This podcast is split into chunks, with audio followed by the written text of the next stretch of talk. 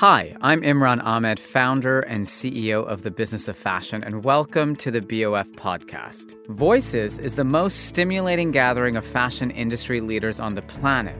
What makes Voices different is that we mix our industry with fascinating people from other sectors. From the worlds of economics, activism, health and wellness, medicine, film, philanthropy, technology, media, and so many more. Fashion doesn't live in a bubble, and nor should it. This is one of the sessions from our 2017 gathering.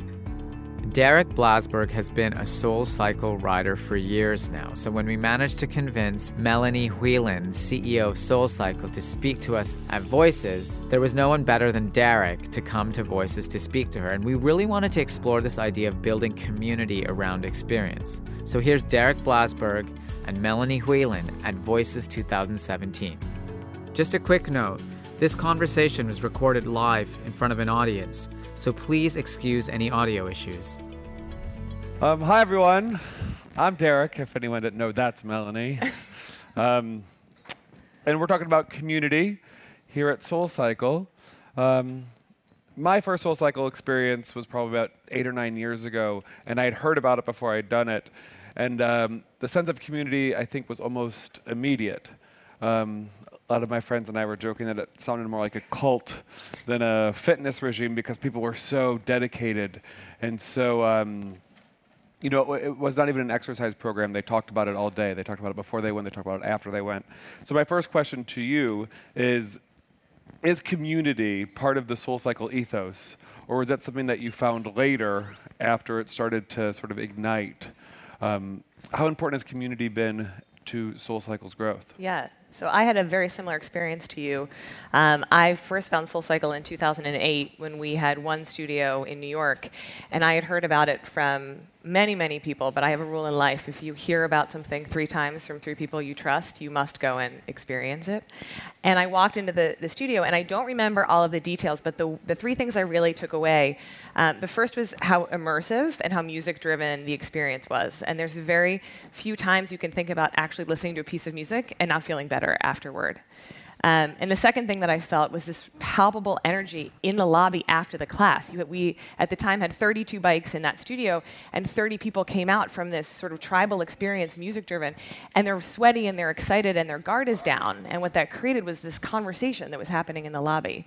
Um, and the third thing that I, I, remembered so clearly was the sense of hospitality. You know, our, our, co-founders, Julie and Elizabeth, really believed that if you got yourself to West 72nd Street in Manhattan and you found them in the rear lobby of our first studio, they were going to do everything possible to make sure you had the best experience and that they connected with you personally. So the, the next day after my first class, back in my office, I got a messengered bag with a onesie in it because I was six months pregnant with my first child with a handwritten note just thanking me for coming in. And that sense of hospitality and acknowledgement, like someone actually knew who I was and remembered I had come in, was unlike anything I'd ever experienced. And so, you know, in answer to your question, it's community and hospitality and connection has been a part of this since 2006 when the company started. And I think what we've done now with 84 locations and 15 markets, you know, across North America, um, is proven that you actually can scale that, and that what the what people are really looking for is this. They want to be seen and heard and acknowledged and appreciated, and people are really looking for these immersive experiences, and, and we're just, we're, we're really excited. When the company was founded, was the idea of community at that point a strategy? Nowadays, we talk about community in retail um, almost as a intrinsic quality, like when Angela at Apple turn these Apple retail stores into community hubs.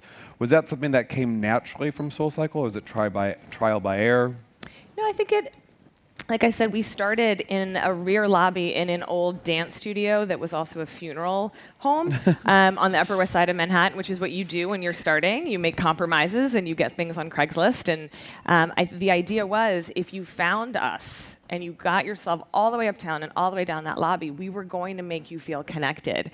And so, you know, when we open a new in a new market, we, we really approach it in the same grassroots way now than we did 11 and a half years ago, which is we just we come in and we make sure that every single person that comes in the door feels like this is their soul cycle, this is their community. Because I think, you know, I, I would like to say it was strategy, and I'd like to say it was also a happy accident, but I, I also think that we've really capitalized on this trend of everyone is so connected 24/7, right? We're all making friends on social media and we're all, you know, answering emails and text message all the time. And what we really give people the opportunity to do is to put your phone away for 45 minutes. And if you think about it, how many times during your week do you actually put your phone down and step away from a computer and just go inside your head for 45 minutes when you're not sleeping? Very few times. And so, you know, what I say on the video is that people come to us for the workout. On, at our surface, it's an indoor cycling 45 minute full body workout. But what they stay for is the connection and the breakthrough. And the, and the breakthrough could be that you view yourself in a different way. You view yourself as stronger after the class or after a series of classes you take. The breakthrough could be that you've made a new friend because after 45 minutes moving together and then you come out in the lobby, we're going to have a conversation that you and I maybe wouldn't have if we saw each other on the street. We have this great story um, that I recently heard in our studios in DC. We had two riders that came to SoulCycle, didn't know each other, rode together um, over six, nine months, and they had no idea what each other did in their professional lives and became, became friends. And as it turned out, one was an anti gun lobbyist and one worked for the NRA. And so this conversation happened very organically around who they were as people, not who they were in their careers. And so that kind of conversation and that kind of community is really. Was that Ivanka Trump and Chelsea Clinton? those? Not yet. Yeah, yeah. Not yet. Um, is what's really inspiring. Um, what I think has been so impressive with SoulCycle is that there's now 80 locations and I've been to probably 79 of them, and there still seems to be a sense of community. How does SoulCycle instill a sense of community when it's gone global? You know, for us, it's all about our people. We were talking about this a little bit last night at dinner. Our product is experience, and our experience is created by people. And so we look for people um, when we hire, whether for the podium or for the front desk um, or in our HQ office, that want to be the best part of people's days. We look for attitude and aptitude over experience, and we invest a lot in training and development to make sure that we give them the tools to be successful, whether in the room, like I said, on the podium, or, or running a, a check in or marketing in a local community. And so I think what that does is just create um, the sense of ownership that comes from the people that we bring in. They've got great attitude, they're really excited about making these connections, and, and what we do is train them on how to do that on a, on a regular basis. Talk to me a bit about the idea of instructors' followings. I know that um, part of SoulCycle's ex- success has been that you've been able to cull the, bex- the best talent. Um, I know Akin, who's here, is speaking later today. Um, does a lot of New York. There's mm-hmm. Lori in New York. There's Stacy in New York. How do you find that talent, and how do you convince them to stay so loyal to SoulCycle? Yeah, so um, as I said, our product is really people and experience, so we spend a lot of time on this part of, of the business. Um, you know, we have 310 instructors now across the country, which is, uh, you know, it, unbelievable to think about for us. And what we do is we, um, we have a team of about 20 people, and they spend their time scouting and auditioning around the country. We call it American Idol on a bike. Um, we take them from city to city, and we host auditions, bring people in. We typically see about 200 people per audition and accept about two per market that we're in. Because what we have done. Some, something like that. I think that's the math.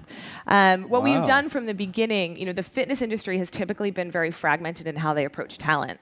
And, you know, we, uh, an instructor would have to teach boot camp in one place and spinning in one place, and they were more worried about their schedule and where their next paycheck was coming from versus building a community.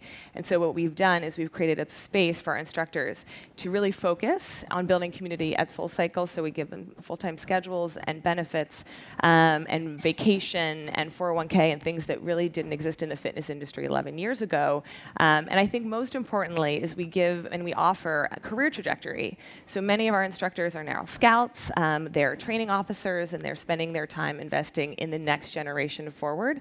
And I think part of the, the development and the investment that we make is how we're able to retain great people. Um, there's been a lot of uh, attempts to duplicate SoulCycle success oftentimes I think, especially people in the VC space here, oh, this will be the next soul cycle, this will be the next soul cycle. How does your company focus on reinvention and staying the stay the original and the next whole SoulCycle. Yeah. So the fun thing about a pay-per-class model, you know, every time a rider walks in, they've made a conscious choice to be there, and so we are really only as good as our last ride. And that kind of ethos and that kind of drive has been what's kept us going for the last 11 years and making sure that our hospitality game is on point, the experience is on point. And, and the beautiful thing about Soul, if you think about it, is that every experience is entirely unique right? If, if, an instructor is leading 12 classes a week, it's a different playlist, it's a different time of day, a different inspirational message, a different vibe in the room depending on who's there. And that's really what keeps people coming back is sort of the what's next, what challenge are we going to do, what's the next musical experience going to be, and that repetitiveness and uh, in the consumer is really driven by the fact that the experience is continually evolving. You know, that said, we think we've got a lot of greenfield opportunity left. You know, we, we just opened in Toronto, we just opened in Vancouver. Um, we are going to be moving offshore next year, which is really exciting for us. And in markets like New York, where we've been operating for the past 11 years, um, we're looking at new products like our Soul Annex that we just opened about a month ago, which is all off the bike programming, recognizing that people want to spend more time with Soul Cycle and want to do that with us off of a bike. What will that programming sort of look like? They'll be fitness inspired, or that will be um, more social? So right now it's fitness inspired. Um, we've got three modalities that we're focusing on. One is dance, uh, one is boot camp, and one is what we're calling active recovery or mobility therapy. The idea being that we all spend all of our time doing this, and maybe if we did this for 45 minutes a couple of days a week, we might be happier people. And it's been really interesting to see that that's probably our most popular modality so far. Um, but the idea is that the annex is going to create, I think, a community in and of itself. Uh, but right now, all of the programming is led by our Soul Cycle instructors, and it's our riders who've been asking us for this for years, for a, a way for them to spend more time with us, but off of a bike. Um, what I think is sort of interesting in the business ethos of SoulCycle is that it was one of the first, for me, fitness pro- fitness programs that combined exercise with sort of, for the lack of a better expression, mental health. Is that it was the putting the soul in SoulCycle. Um, for other entrepreneurs out there, um, what's the sort of advice you give to someone who are looking to combine fitness and, and mental exercise or ignite a sense of community in their business? So I, I, think just being really clear on your value set and what you stand for is advice I give all the time. You know, one of the things we did really early on is got really clear on who we wanted to be when we grew up and how we were going to carry ourselves. So in, in our heart, you know, we believe that we're a culture of yes and we're a hospitality company first. And we want to make sure that we are the best part of our riders' days because our ultimate competition is people's time. We're asking you to commit to 45 minutes in the room, and we're asking you to make the time to actually get there to the studio for the 45 minutes. And so, this idea and notion of being the best part of somebody's day and finding that yes, no matter what it takes. If you can't get into class, I'm going to get you into the next one. If you don't want to ride in that class, I'll get you in early next week. And in really empowering our teams locally to make those calls in the moment, that's what we stand for. And so, as you think about inspiring community in your business, no matter the model, I just think you have to be really clear on what it is you want to create for the consumer and think first about them and then about you and how you're going to deliver it. What's the craziest thing you've ever heard someone has done to get into a class? Oh. Um, I get a lot of text messages late at night. So Any like barters, like I'll give you. Oh yeah, but I wouldn't want to disclose anything. um, because there there is a even in my own experience, um, getting into a, an instructor's class who's popular or um, there is a real sense of aggression that you get. You get the most calm Tribeca moms who are at fisticuffs to cuffs to get into that yes. 8:30 on Tuesdays and Thursdays. I did have someone flash me a wheel tattoo on her calf once and As say, like, "Surely, uh, yeah, I'm like this, this must be good get for me something." Yes. all right, that's a tip. I'll take it. Um, you've already had 80 stores. It seems like we're continuing to we are continuing to expand. What's next on the horizon for SoulCycle? So we're really excited about the annex. As I said, we've been open a month, and we think we've got a lot of runway with that. Um, we are opening in London uh, in early 19, which is really exciting for us because this will be our first, as I said, foray off of the, the shores of North America. Um, and we're working on some really exciting new digital products um, to extend the brand. So a lot more to come, as well as just a lot more, honestly, greenfield growth uh, for our core business in the U.S. Right. Well, that's very exciting that all the local Londoners can sweat it out too. um, that's all the time we have. Thank you.